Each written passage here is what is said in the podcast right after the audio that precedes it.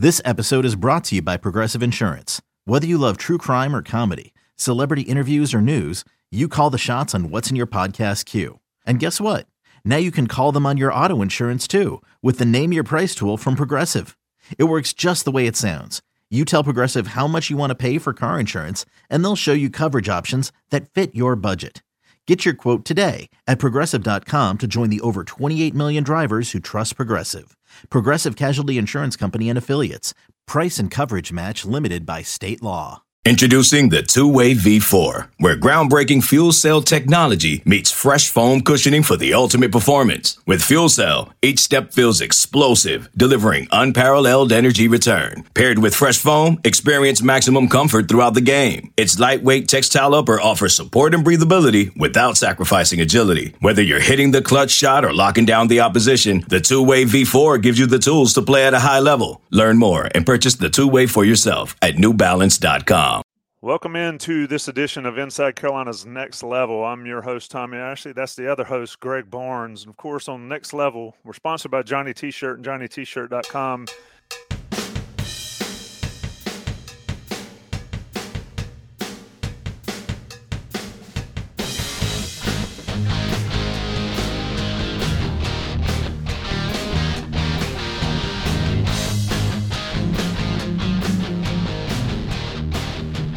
also strive on this show to do a little bit deeper than the normal sports talk. We, we have a ton of that content at Inside Carolina, and many thanks to all the fans and everybody that enjoys that.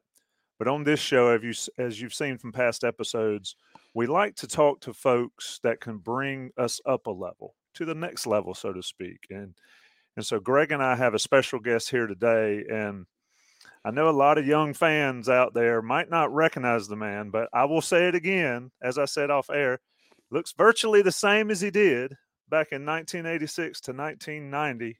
Former North Carolina power forward, center, Scott Williams. How you doing, Scott? Tommy, Greg, thank you guys for having me on the show. I'm doing fantastic. I'm uh, looking forward to uh, getting into it with you guys. I've, I've been big fans of uh, Inside Carolina, and now we're taking it to the next level. So I'm excited to be on your show. Great, I love love the advertisement there. That was that was perfect. Uh, and shout out to Jeff Denny for hooking us up. I talked to Jeff, um, I guess at the ACC championship game, maybe in Charlotte, and he talked about a lot of the former guys wanted to to be a part and be a role. And uh, uh, let's get right into it. You've written a book, Through the Fire, and the old heads that are North Carolina fans certainly understand your journey or have heard about your journey. But tell us a little bit about how and why you came about writing a book. Um, and I've read it, and you have it there on display. I'm, try, I'm trying to get it in frame here. That's it. A lot yeah, of rings shameless, shameless plug. I plugged your show. Now I got I gotta plug the book here. That's the cover. that is that is why we are here. Just sort of walk us through the process you had of, of writing this book and why you came to this idea to put this out. Well, you know, it's uh it was during the pandemic when we were at the height of it, right? If you guys can, you know, flash back to uh, March of 2020, and everything was kind of shut down, right? Business and sports. There's no, you know, thing, nothing going on in the world of sports, and I've been a sports fan and a hoops head my uh, my entire life, and I was just I'd moved back to Austin to be a little closer to my children because uh, I didn't know what the heck was going on. My son was in his senior year, my daughter's in her junior year. I, I, just wanted to be a little closer to them and just took a quick apartment and literally in two days furnished it and everything shut down. So I didn't have cable TV at the time, nothing. So, uh, and you couldn't get anybody to come out to uh, service, right? So everything was shut down. And I was jonesing for sports and all I could do was watch things on you know Netflix and on on my uh, my phone uh, and my laptop. So uh, a lot of things I started watching were these documentaries, and then Michael Jordan came out a couple weeks later with a uh, month month and a half later with The Last Dance. So started doing some zooms with some of my former teammates, and he looked forward to my Sunday evenings watching a couple episodes. Uh, every Sunday, I planned my meals around, you know, what I was going to have. I would get some Italian, maybe per, uh, pair that with a nice bottle of wine, and that was my way of uh, being able to enjoy the rest of the, the weekend. And it got me thinking when I was reminiscing with some of my teammates, Will, uh, Bill Cartwright, Will Perdue, Stacey King, B.J. Armstrong. We do some of these shows for you know NBA Legends TV and so forth. And I thought I got a lot of stories to share. I'd like to share some of my NBA stories. And I start. And I took it a step further. I said, someone said, "Well, why don't you do an autobiography?"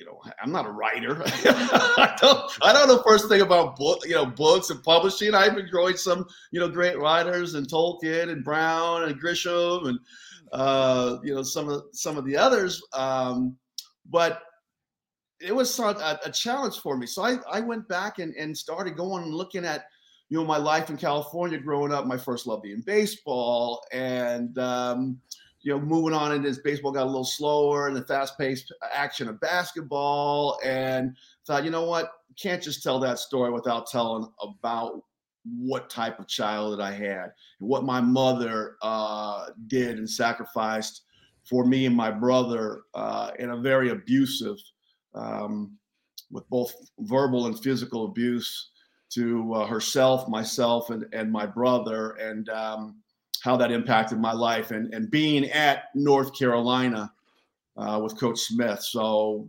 which really saved my saved my life because I had some real dark days after that. But you know, when you have a you know 19 year old just finishes freshman year, you're thinking life is great on campus, uh, and then you get a knock on your door from Coach Smith and you know, at 7:30 in the morning, you go, "Why is Coach Smith landed on my doorstep?" And I thought, well, I must have missed a class, didn't turn in a project. I'm going to be running back and forth from you know Smith Center to Finley Golf Course for the next you know month and a half. I I I was in some deep trouble and messed up on campus. And then you know he tells me as my mother had split from my father after my freshman year. Uh, that my dad had taken a gun and, and shot her and turned the gun on himself. And it just took all the wind out of my sails after ride, riding high, going 14 0 in the ACC tournament. And then hitting a huge shot, uh, you know, the, in the, against Virginia to send the game to double overtime. Um, that was devastating. Uh, and if I hadn't been with Coach Smith, who uh, guided me through a very difficult time, I, I, wouldn't have made it. I had a lot of dark days. Um, uh, yeah, that uh, coach sitting with Coach Smith, that whole Carolina family, my teammates, uh, helped help me through. Scott, uh, you mentioned Dean Smith, and it's hard to believe uh, he passed away eight years ago. Yeah. But I remember when he passed away, and they had all the, the ceremonies and memorials uh, in Chapel Hill, and everybody knows about what he accomplished on the court. You know, not just success with wins and losses, but you know, pointing to the passer, four corners, mixing up defenses, all those you know, variety of things. Uh, but really, during that process where everybody was kind of mourning his death, it was really enlightening for me uh, just to hear all these former players and all these former or people in the community that that knew Dean about kind of the special impact that he had, you know, off the court. And you kind of reading reading through your book and seeing the impact that Dean had on you, and it almost seems like you, you hate to say anything's kind of meant to be in, in this frame of reference, but for you to be in Chapel Hill, you know, uh, on the other side of the country from home, and to have somebody like Dean Smith there to support you and and to help guide you through such an incredibly tough time. Uh, it just seemed like he was really kind of the, the right man for the job. Is that is that fair to say? Yes. Uh, you know, when Coach Smith passed, uh, it was devastating to all of us that, uh, you know, wore that Carolina blue and white.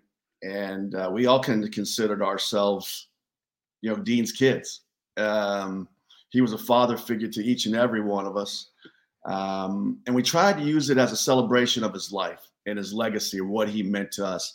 We've all been going on to strong and um, relationships, um, successful careers, whether it be in basketball or you know, playing in front office, uh, coaching, and general managers, uh, doctors, lawyers, dentists, business uh, folks, financial. It, it didn't matter. He prepared us for life after that game. dude did, dude, I can't call Coach Smith a dude. Coach Smith, um, he cared more about us as, as men. Uh, than he did ever about wins and losses, and it was evident to each and every one of us. I remember his home visit. Uh, he came in, and I write about it in my book. His visit. He only he only promised me two things. He said, uh, "Scott, when you leave, you'll have a, a, a great education, and you'll leave a better person." No other no other coach had said that. You know, I had everybody write about Jimmy V's visit in my book and him getting into a screaming match with his assistant.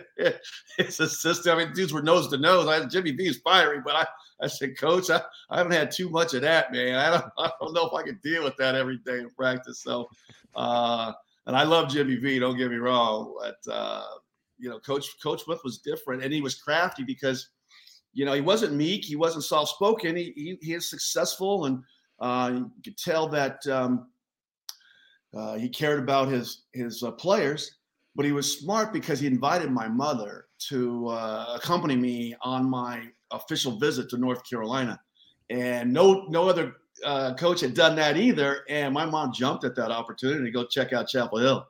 And I tell you, we arrived, we arrived on a Friday, and by sad uh, by the Sunday rather, she was nudging me tell Coach Smith you're coming to school here. Tell Coach Smith you're coming to see you. And I, and I had grown up a big UCLA Bruins fan, so I still hadn't taken my trip to UCLA, but they had kind of messed up the recruit, so I knew I kind of wasn't going there. But I, I wanted to, uh, you know, at least get that visit since it was something I've dreamt about for a long time. But uh, she and I both knew that uh, Chapel Hill was the place for me uh, with with Coach Smith, and like I said, the the guidance he gave me with along with Linnea, um, you know, helping me through that dark period was he wouldn't let me give up on my dreams. I wanted to sit the season out. Um, you know, a, a, lot of sleepless nights and a lot of nights in the dorm room when I was drinking, uh, you know, deep into the night and didn't have any energy for practice the next day and had to find the, the strength inside. Is he didn't take it easy on me, put you that way. He'd say, oh, you can sit on the sideline. He was like on the line, you know, we want a gut gut check right now. You, you put a hundred, we used to put a hundred points on the board and have to run it down to zero uh, before we could get out of practice. So between him and then Coach Williams getting his hands on the bigs, he was the big man coach uh, for 45 minutes before practice, wearing our tails out.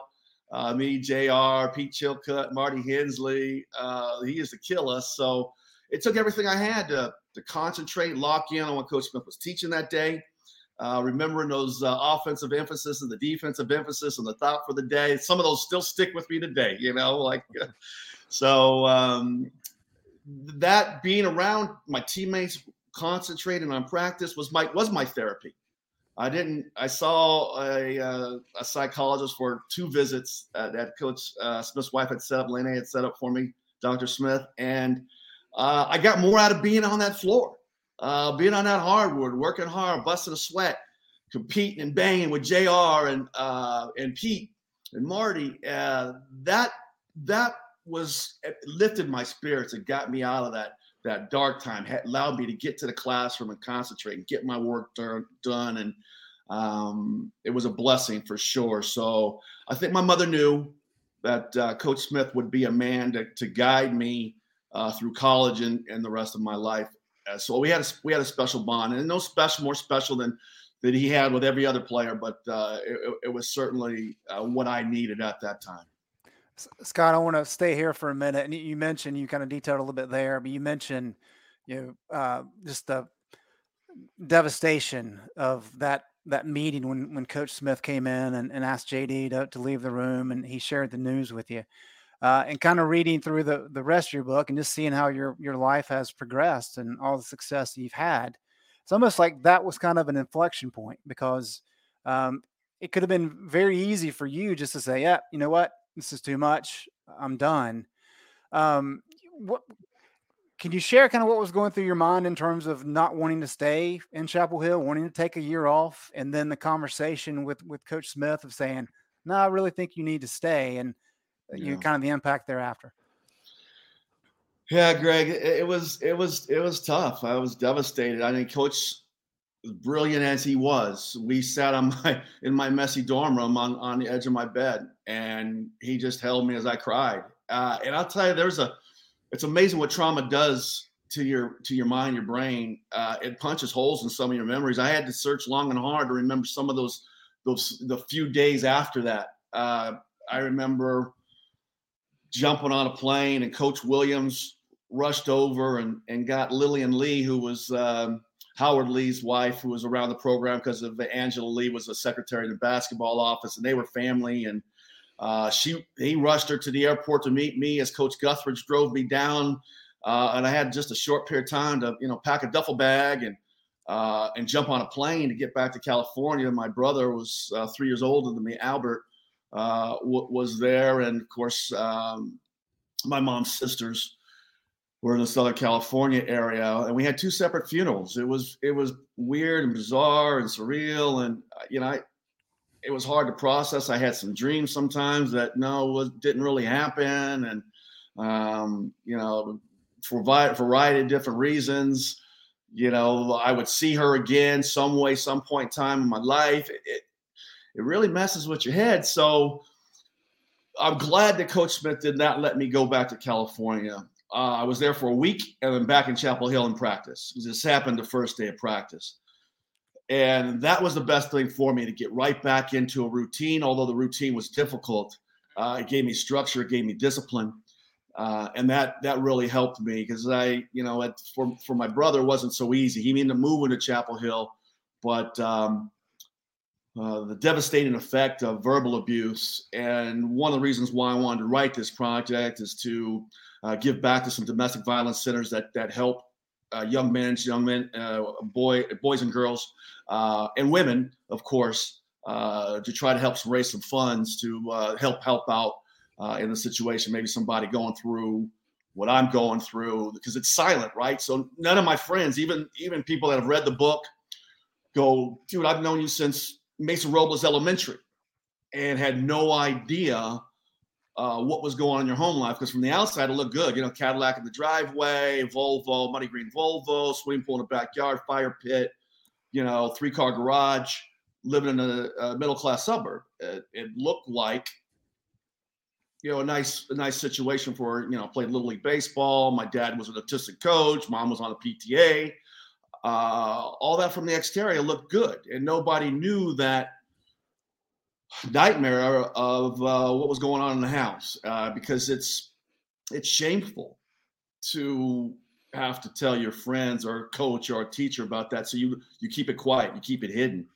Um, you know that that was that was difficult to uh, to hear people t- you know tell me that you know that it triggered them or they they uh, they fell for me or or you know that, that that's that's hard and it's it's not an easy read and it was a hard write um, but I, I, wanted the story to get out there. I wanted to be real. I wanted to be raw. I talk about wetting the bed all the way into high school uh, as a as sleep going to sleep every night in in fear.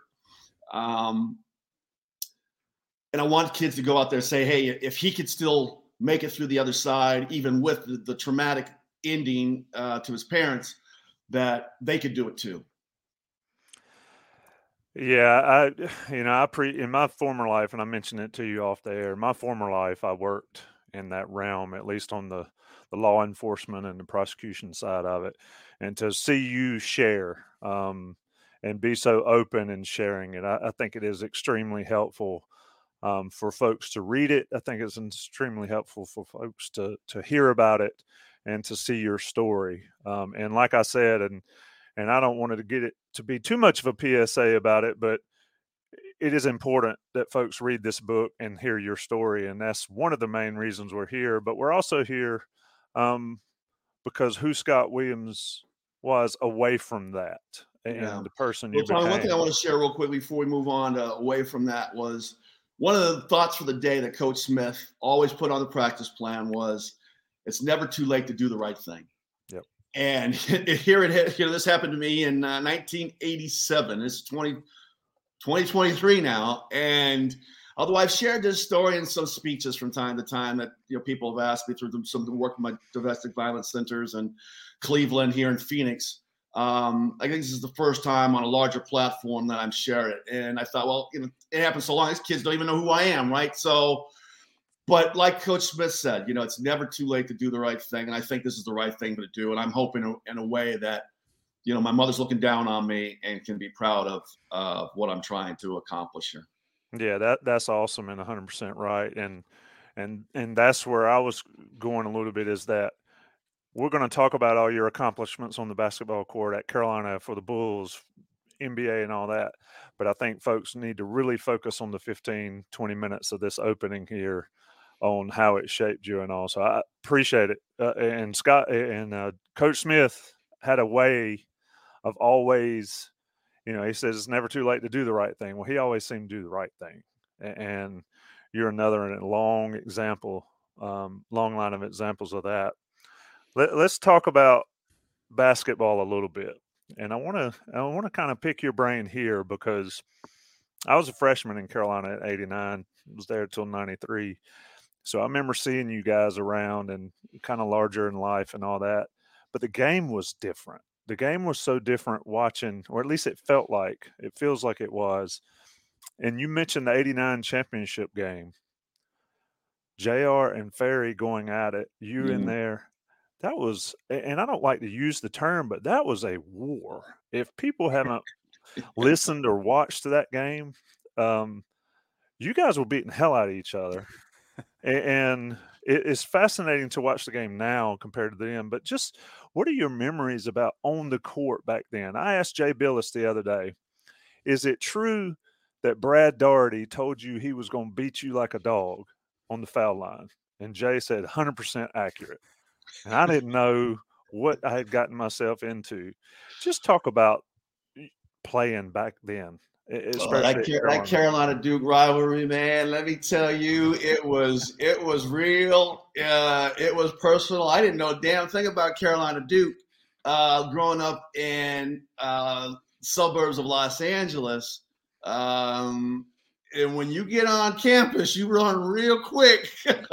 this is serious business. This this ain't just like you know Los Altos versus Wilson. You know my crosstown rivals in high school. You know this this is a whole nother level. Uh, and we done kicked their ass. Excuse me, we kicked their booties uh, in '87. We had Kenny Smith and Joe Wolf and J.R. was a I mean a beast as a freshman. Uh, and we own those those uh, those guys. So 88 comes rolling around. We think it's going to be more of the same. Well, it must have ticked them off because in 88, they they beat us not once, not twice, but three times for the ACC tournament title. So uh, in 89, that was that was too much for us to live with. I mean, it was it was shameful walking around camp, campus after getting your butt kicked by any team, but it, you multiply that by a factor of 10 if it had been the, uh, the Dukies. So we were determined not to let that happen. When we ended up splitting the regular season with them, we realized 80 the 89 tournament when we met in the finals, this zip. This this is everything is on the line. They hated us as much as we hated them.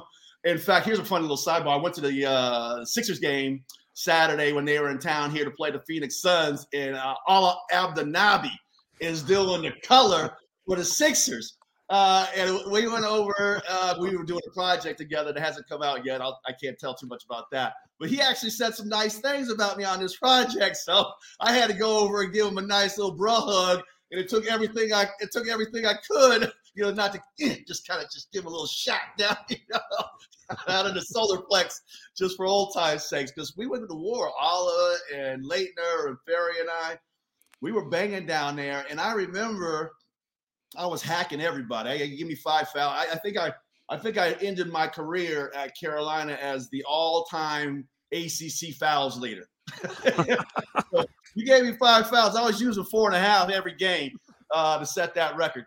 Um, but anyway, uh, there was one point in time in the game. I, got, I don't know, I had three fouls, four fouls, three fouls. I got three fouls, and and uh, Laettner was going to the hole, and he had got the better of me, so I had to put him down and uh, they whistled me for the foul. We didn't call them any flagrant fouls back in the day. So he went down kind of hard, you know. And uh, as I was coming off, we were down at there in the floor.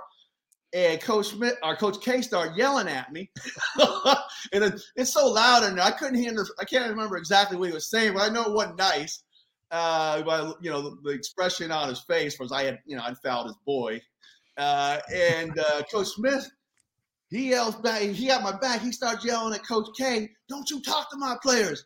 And would you believe Coach K looked down at him and said, F you, Dean. oh my God. So it wasn't just the players, it was the coaches that the emotions were riding high too. So but you know, it was a sign of Coach Smith, like whether we on the court or the classroom, he always going to have our backs.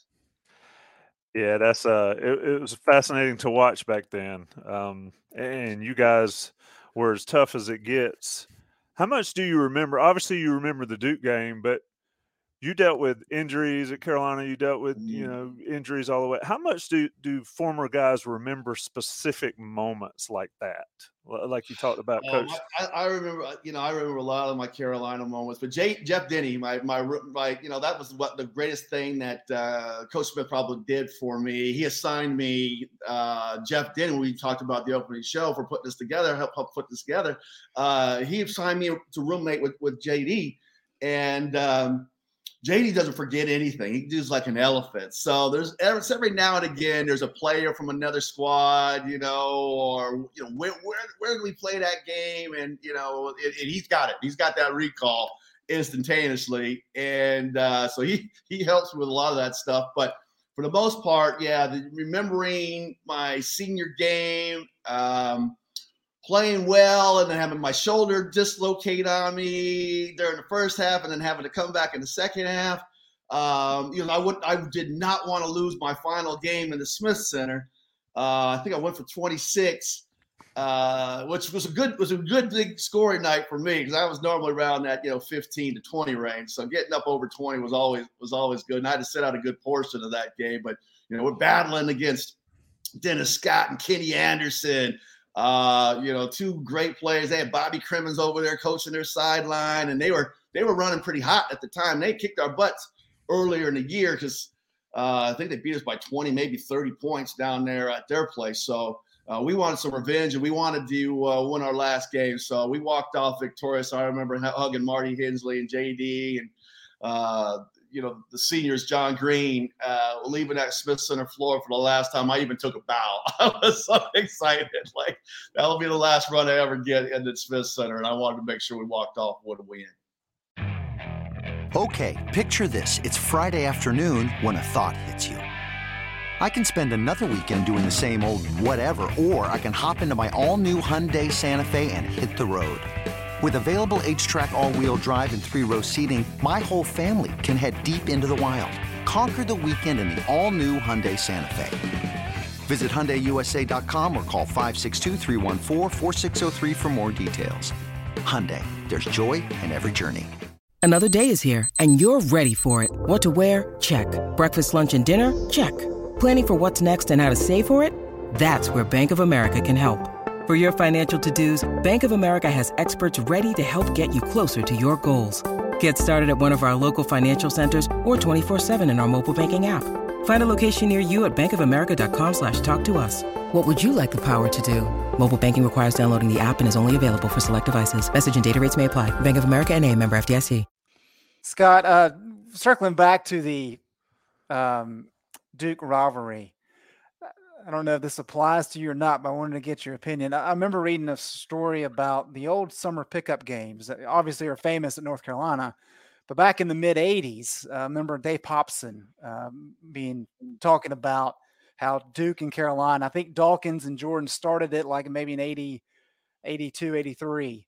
Uh, but how occasionally Carolina and Duke would actually play summer pickup games, whether it be at Carmichael or at, uh, over at uh, their house. Cameron, um, man. Cameron, Cameron, yeah. Focused on Carmichael.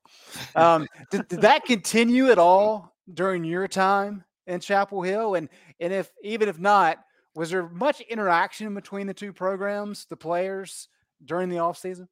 I'm gonna tell you this, and up up until a few years ago, I'd only been to Durham four times, and that was that was to play those Dukies at Cameron Indoor. I, I I didn't think I'd be welcome over there to show my face uh, in that city, even though it was only seven eight miles away. You know, I I didn't like them, uh, and they didn't like me. Those those little Dukies, boy, they used to get on me something fierce. Even even even after the loss with my parents, which I always thought was classy for somebody with 1400 on the SAT.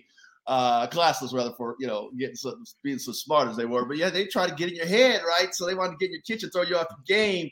Uh, so I I go over there a whole lot. You know, I I know there was a couple of NC State guys, and uh, and that they would come to our place because you know Chapel Hills. Let's, let's just face it, Uh, we had the prettier girls and the better parties and the, and the funner spots to hang out. So they might have come over to, to hang out in Chapel Hill on Franklin Street, but we weren't going to hang out on their spots over there in Durham.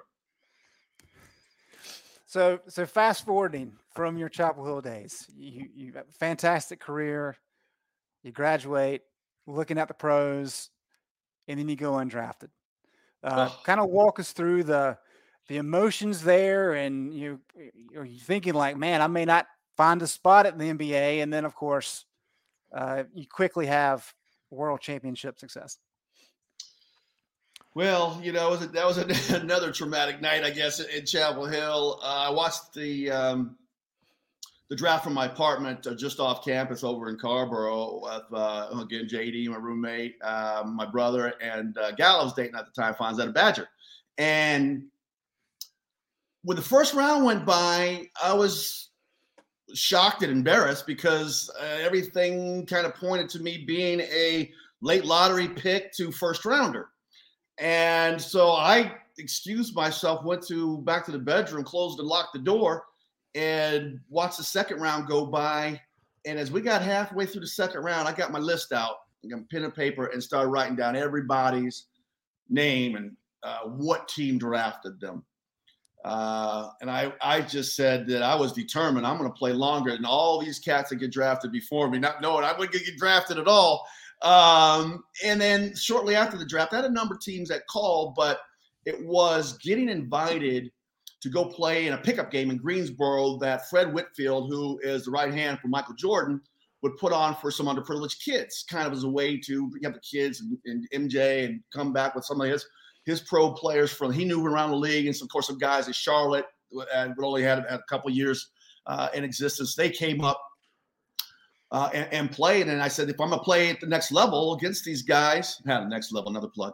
Uh, I got to I got to start competing against them, right? I got to see what I got. How do I measure up? And I didn't say I dominated the game, but I was fortunate because Jay played, J.R. played, and he gave me a real good physical game, which allowed me to show what my true skills were. Right, not a college game, but but a real a real good physical NBA game banging down low, battling for position on the boards, trying to score over tough defense. And I was on Michael Jordan's team. So I got an, an O board late in the game. We were down, and instead of going back up with it, I found number 23 in the right corner, and he canned the game winning shot. So as he's leaving the arena, he calls Jerry Krause, who was the general manager for the Chicago Bulls, and says, I think you need to give Williams a try, a, a look see. And, and, so they called me and uh, they invited me to go to their summer camp. And after summer camp, I got to go to veterans camp, and there was about seven of us trying out for the last remaining open roster spot. They had 11 guys under contract. That was back in the days. They only carried 12, 12 guys. And some of them, a few teams, maybe two or three, would carry a, a 13th man. But, um, you know, most of the teams uh, only carry 12. And, you know, get on that van and uh, come back to that from practice and – I would just throw up everything that I I had learned. I'd written it down, and all the Phil Jackson had this triangle offense was oh my god, it was like this chessboard of moving pieces in and out, and read and react to your teammates and to the defense. You had to be in multiple positions in the action, away from the action, uh, and I learned it quickly because Coach Smith taught us the fundamentals of basketball. He taught us basketball 101. Our film sessions were like like classroom style. And I picked up on it a little quicker than some of the other cats. So, you know, the vantage from maybe the, the neck down might have been about even. But from the neck up, I picked up, I knew who I was. I wasn't in the wrong spot. I wasn't, you know, my timing was right. And that in itself gave me an edge, I think, when it came down for them making their final decision. I got on that van one day and everybody else was gone. There was my locker, uh, my you know, with my jersey in it. And uh, there was no press conference. There was no meeting with Phil Jackson saying congratulations, you're at the team. I just strapped on my shoes and kept and kept playing. I said, I guess they'll tell me to, when to go home when they're done with me. So I just kept going and, and, rode that all the way to a to a championship.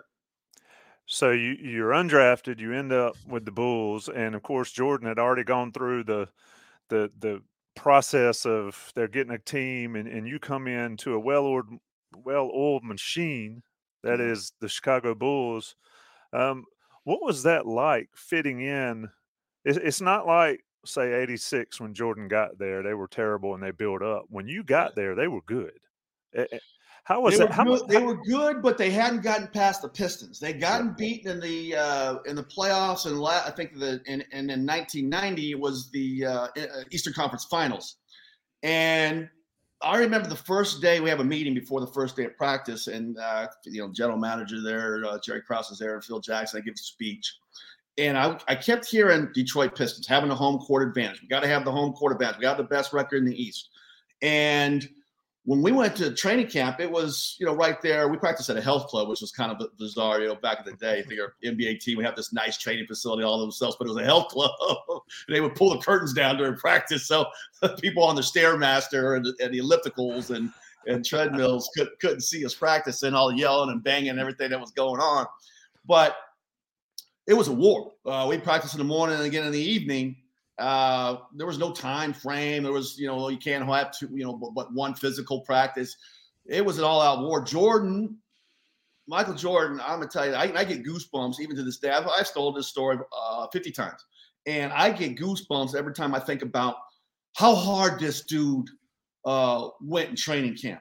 I'm talking that I hadn't seen anything like that during my 15 year career after after that he was labeled as a scorer, but never could win the big one, right? He has 37 points a game and uh, when you know, won, I don't know, nine consecutive scoring titles or whatever, but he was always labeled as dude that can't can't uh, win a championship. And when I say I pissed him off, it, it, it practices war, an all-out war, war compete, competing uh, competitions for shooting drills, uh, you know, running drills. Dude was out in front of everything.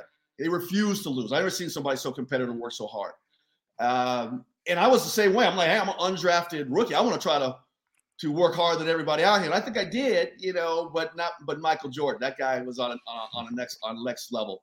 And we come out the gate our first game and uh, we get smashed. We we lose our first we lost our first three games to start the season. So it went from already crazy tough to even a higher level after that because uh, he was determined to get this thing going the right direction. And once we found our stride, though, by the time we we met those Pistons in the playoffs, they couldn't touch us. Uh, I think we beat them by 20 a couple games, and I'm beating them four straight uh, to go on and face the Lakers and the, the, my hometown team, which was awesome uh, to win the championship. But that war, that was a war. Michael, he took no prisoners when he's on the floor. Uh, some guys were afraid of MJ. That's how intense he was. His own teammates, I'm saying, were afraid of him because he'd go out so hard, and you missed a, you missed an assignment, you missed a rotation. He let you know about it, uh, and a not so nice turn sometimes because he was hell bent on getting that trophy. Let me ask you this two two part question. One, how accurate is the Last Dance as far as how it was, and how much abuse on the court did Jordan take physically um, that just does not exist with the guys today? Well, you know, the last dance, which which I loved because it wasn't just that final championship, that, that sixth ring. They went all the way back to what I was explaining to you about before he had a championship. But I don't even know if they gave that first year justice of getting past the Pistons. I, I think they kind of glossed over some of that. Uh, you know, I talked about Scottie Pippen and the migraines, whatnot, but it, that was a time in my life where I'm telling you right now, had I not been in a Coach Smith system and playing for uh, Coach Smith, that would have been probably more than I could have handled uh, as far as the amount of work we had to put in. I remember Jerry Krause, uh, my first time I get to Chicago, and he picked me up in the airport. We go to go to lunch, and he was telling me, this is all in the book, but he, he tells me, yeah, we work hard here. And I said, play for Coach Smith, man. you got to tell me about nobody outworks me. You tell me about working hard. Uh, but that was a different level with with MJ and, and Phil Jackson. I got to give Phil Jackson a lot of credit too. Um, you know, as good as coach as Coach Smith was at the college level and being a father figure, Phil Jackson was a great pro coach. I didn't realize it at the time, but he put a lot of us, uh, his players rather, in positions to succeed with their maximizing their strengths while minimizing our weaknesses. uh, Stacy King, Will Perdue, Horace Grant, and I, we all had different styles of games. Uh, and he always kind of put us in positions where we could succeed. And I didn't appreciate that until I started playing for other coaches like John Lucas and Johnny Davis. And they're like, you go stand over there when the shot goes up, you run in there and get me a rebound. Like, yeah, no, that ain't my game, man. I gotta be down. They call me tank. I gotta be down here moving people around, knocking the snot out of people's noses. You know, that, that's not my game to go ISO out here 35 feet from the basket. You want me to go run and get you a rebound? Well, you know, the fans are booing me now. You give me an eight-year contract to do this. This ain't gonna help me look good. Uh, so you start realizing, yeah, Phil Jackson pretty good at making me look good. How do I get back to Chicago? Especially after Jordan came back to 18 months later, sucker. He told me he's coming back. I would have never left Chicago. Um, but yeah, that that times uh, the last dance, I think it was fairly accurate. I I think that they talk about, you know, I think he was a little lighter. I don't think when I played with him, Dennis Rodman running off to Las Vegas with Carmen Electra, oh hell no. He wouldn't have gone for that because he didn't have a championship ring. When you already got three and you're not a guy that can help you get a fourth, maybe you were a little bit more lax and, and said, well, let's see how this plays out. That not the guy that I played with. He he wouldn't have been down with any of that. So yeah, he was a little more t- uh, tame than, uh, than the cat that I played with.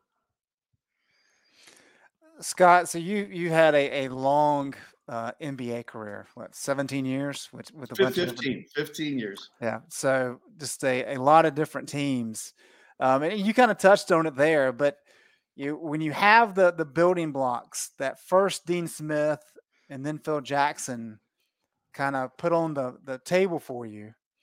Uh, I mean, that, that seems like an incredible amount of uh, fundamentals and, and quite the foundation yeah. how much did, did those experiences really pave the way for you to have such a long and prosperous NBA career? Well, they, uh, uh, they paved the way tremendously, uh, and and I'm going to also uh, credit a couple of my teammates that I had early on. Being in a veteran um, locker room and on a team that you know was on the up and coming on the rise, uh, I had the great, the good fortune of being with guys like MJ, John Paxson, Bill Cartwright, Craig Hodges, that taught me it's not always what you do when you're on the floor. It's about being all ABP, all always be pro, right? So um, that that was that was the thing that I think elevated me to be able to continue my career as my skills uh, started to diminish. It's hard to play the same way you play in year four and five, which you're kind of at your peak, four, five, six, seven. Um, the same way you play at, at, years 13, 14, and 15. The, the mind's sharp and wants to get to the places on the floor, but the body goes, ah, nah, nah. we can't do that no more. Uh, so you have to use your smarts on the floor, but also it gives you an ability to be able to help younger players behind you. Um, one of the guys that I had uh, shortly after leaving Philadelphia, going to Milwaukee, uh, was a kid named Michael Redd. Was out of Ohio State, played two years there, came into the league as a 20 year old, and wasn't getting any playing time. Played behind played behind Ray Allen, right? So you don't get a whole lot of minutes there. And we were in the locker room. It was just him and I. And he goes, Scott, what do I got to do to get more floor? And I just I bluntly said, Mike, your body's working against you. You're pudgy. You're fat. You're out of shape. You've got to change guys like Reggie Miller around screens for, you know, uh, 25, 30 minutes. And you got to get in better conditioning. You know, he, he wasn't happy with me telling him that. Um, but I always looked as my teammates as brothers. And I didn't do that in front of anybody, not to embarrass him, but wanted to help the kids succeed. And sure, sure enough, he got his body right next year he kept playing. The year out of that, he made the All Star team, and he went on to have a, a great successful career. I think he played longer than I did, if I'm if I'm correct. Um, Amar'e Stoudemire, same thing here in Phoenix. You know, this kid comes in four high schools and and, and uh, four years, uh, four different school high schools in four years. Uh, everyone says he's a problem kid. Uh, I said, well, you put his locker next to mine, and I'm going to watch out for him. And we never had a problem with Amar'e kid came in every day. Tom Gugliotta and I, who you remember Tom Gugliotta over at State, mm-hmm. we became good friends. Uh, and we took Amar'e in and said, this is what it takes to be professional. You show up on time, you put in your work, you stay late after practice, you work on your individual skills, you don't separate yourself from the team. And Amar'e went on to be an NBA All Star and want and had a thirst to be the best he could be, and it helped every ball club he was on. That, that those D'Antoni teams of Steve Nash and, and Marion and Joe Johnson and Stoudemire, that six seconds or less, or offense that they had, it was unstoppable for a couple years when when Nash was winning the MVP and leading the league in assists, and Stoudemire and uh, Marion were finished at the rim. And I like to think that I had a hand on helping that that young plant those young seeds of success for Joe Johnson and Marion and Stoudemire. Um, so you re- get rewarded in a different way. Yeah, I would have liked to won another championship after leaving MJ in Chicago, uh, but I enjoyed my new role that I found, uh, and a lot of that had to do with being taught what it was to be a teammate. I had a player, and I'm going to say this briefly in Philadelphia. I'm not going to name no names, uh, but his initials are AI. That didn't understand that. He didn't understand what it was to be a team guy, to try to build something and be connect with your teammates, sitting out of practice, uh, you know, talking trash when you were doing sitting out of practice with the guys out there trying to get better. It was to freak me out. Like I've gone with from playing with pros in in Chicago to this. I was burnt out of basketball. It traded me to Milwaukee, gave me a breath of fresh air, and I was so happy to be around uh, guys like Ray Allen and Glenn Robinson and Sam Cassell that wanted a team to do well. We were game away from making it to the NBA Finals. I was this this close to getting back to that finals again, and that doggone David Stern suspended me from Game Seven of the Eastern Conference Finals. I think we would have taken him down. I'm serious. Oh, I'm serious. It's a heart attack for that. Yeah. I, yeah. No, I know. um, Scott, you, you, mentioned the the preseason training camp at a, at a fitness facility, fitness center uh, with the Bulls. That kind of got me thinking about um, kind of where things are now with NIL. Do you remember? And if, if you remember, can you share what your first uh, salary was with the Bulls back in 1990? well, if they could have paid me less, they probably would have tried to. But thank God there was a minimum by the Players Association.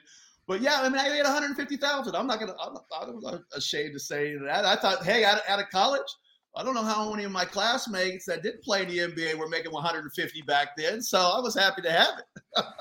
uh, but yeah, it was a different league back then, right? And Jordan wasn't even making two million at the time, so uh, yeah, I remember when John Contact got that first uh, two million dollar contract. Everybody's eyes got wide as saucers, like, oh my gosh, you know, like this is crazy. Now these guys are making 50 and 60. The bench guys are making 15 and 20. So uh, it's a totally different uh, pay scale now. But yeah, we practiced at a health club called the Multiplex. I told you they had a salon in there. The ladies would come to get their hair done, their nails did. You know, like it was crazy. It was a crazy time. My second year, I had my shoulder fixed uh, that summer out in Los Angeles. Uh, you know, at the Kerlan-Jobe Clinic. I remember Magic Johnson was rehabbing in there and Byron Scott. It was weird because we just bested them in the finals and um, come back, and the, the, team won't let me uh, practice with the squad, saying I was unfit, and I couldn't even be around my teammates. So between the morning session the day would have and the afternoon session, the court would be open to the old, uh, you know, the doctors and the lawyers and uh, you know the guys, the guys trying to get a little run during the lunch break. So I would sneak back in there at lunch uh, and put on just regular old, you know, a t-shirt and shorts and play the point and go up and down so I could get a sweat, get the ball in my hand, used to get some shots, you know, timing, vision, all those kind of things. And I did that for about seven, ten days while they were taking a look at this kid out of uh, Kansas, Mark Randall. Uh, and then when they saw that he wasn't going to be able to be me, they finally let me rejoin the team after that. I think maybe they had heard I was sneaking into practice too, but uh, you know, I, I, that's how I, that's that's what the league was like back then. It was totally different. So uh, I don't remember any of those doctors or those lawyers' names, but thank you uh, for, for keeping me in shape and letting me get a little run. well, as you mentioned, money has just exploded across all professional sports, and we're finally starting to see some of the money kind of go to the players at the college level with, with name, image, and likeness um, I'm curious your overall thoughts on NIL, and also you know with with college players. Granted, there's only a few, but with some college players making making upwards of a million dollars a year with NIL. Um, do you see that as a potential problem in terms of motivation and all those kind of things that's required to kind of fight your way to the top at the college level? Hundred percent um, I've been saying for years when I was in the was in the game getting paid and after the game, getting paid in pros. There needed to be something in place for these college kids to uh, be compensated for what they were doing. If if university coaches uh, and the universities were making those types of dollars that they were clocking, you know, billion dollar business just in basketball alone, footballs with the championship that they have in place now, probably even bigger than that. So um, something needed to be done. But the way they're doing it right now is not good. It is leading to uh, you know one of the biggest uh, flaws I guess we have as humans: jealousy. Right, and you can't have a cat on your team making three million dollars as the starting quarterback, and you down there in the dirt, you know, getting your uh, bones busted, uh, and you can barely get uh, take a, a, a, gal out uh, on a weekend uh, for for a meal. That's not going to work. So what they got to do is have a system in place where I'm not saying everybody gets the same amount because that's unrealistic, but I got to say there's got to be something where it's a multiple of what the lowest paid guy is going to get, uh, and to have that be standard uh, across whether it be you know it's not saying all all sports, but in, figure it out by a sport by sport basis on what that does for revenue sports. Because right now this is this is not working. Uh, watching you know Carolina lose five guys in the transfer portal because they were unhappy with their situation. I'm not going to get into it d- directly, whatever that might have been. Uh, and it's not Carolina's not the only one. Uh, you know, it, it, GCU, where I do television work for here a kid by name of uh, Chance McMillan, who has been in the program. Well, he's you know a sophomore, but he's been here a couple another year because of the pandemic. Played played really well and has an opportunity to go to a bigger school and go get paid now. Like it's it's it's just I don't I don't know had you know dollars to dollars been the same. Now GCU can't pay what one of the larger programs going to be, but that does it just if it was something a system in place where you say, well, hey, I can take care of my family, I can set myself up for uh, the future, and it's all kind of apples to apples and equal. I don't think you see guys bouncing around very, very much. Because I know Chance was happy with here, but you know, hard to fault, uh, fault a guy for going and getting, you know, go getting bags someplace else. Yeah, they got to figure it out. I'm not sure if they they will or when they will or whatever, but it, it is a little I bit. It, I hope control. it's sometime soon. It, it, needs to be for the sake of the game. I, I, see you've got an NIL check behind you there on the wall. I say that in jest, but uh, uh, Dean Smith once again uh, very ahead of the game. Just tell us about what's behind you there. Yeah, yeah. Wait, wait. Okay, okay. Remember, this is uh, yeah. There it is. So yeah, you guys, have, I'm sure you've heard the story. Uh, former players talking about their NIL. It's funny way to put it, but after Coach Smith passed, you know, uh, we were all probably a little sad. And this is his way of uh, sending us all a message and how much he uh, respected us and what we meant to him to send us this nice letter, which I have framed with the check, and I had a couple people give me some uh, basketball cards of Coach Smith. I didn't even know he had basketball cards, you know. So I I put them in a frame cast the check. I put it in a frame and uh, and I and I take it from you know place to place where I've been over the last eight years, and uh, it just it just re- it reminds me of you know all that he did for me in my life and not letting me give up on my dreams and my goals um, through the loss of my parents, through not being drafted, uh, to the, my shoulder injuries. Uh, he kept kept pushing uh, and make, he kept helping me believe that uh, I could accomplish what I wanted to. And I've had a, a wonderful life uh, because of um, all of the people that he had around in place, the man that he was, uh, and my teammates and my time on on the hill. Well, you could not have closed this show out better with those final words there, Scott. It's been a pleasure talking to you. Man, man Greg... before you guys let me go, because I wanted to do this at the start of the show, Tommy. I'm so sorry. I, no, no.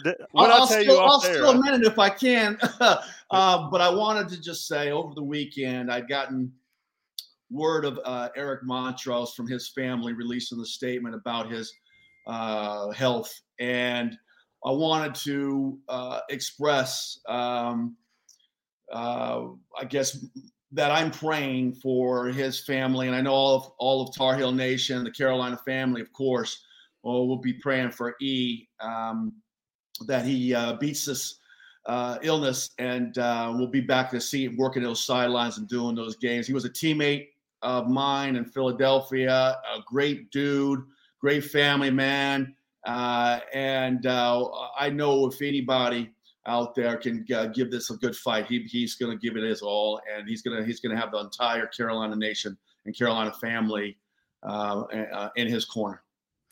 Indeed, man. I appreciate you bringing it up. It is a a tough situation, but you're right. That Carolina family, you know, from you to Jeff to across the the gamut of guys that have played and everybody that's followed North Carolina, certainly pulling for Eric Montross and, and sending those thoughts and prayers to his family as he fights that nasty. I don't want to say what I really think about cancer because they'll kick us off the airways, but um, just a bad situation. Scott, uh, thank you so much for taking the opportunity through the fire.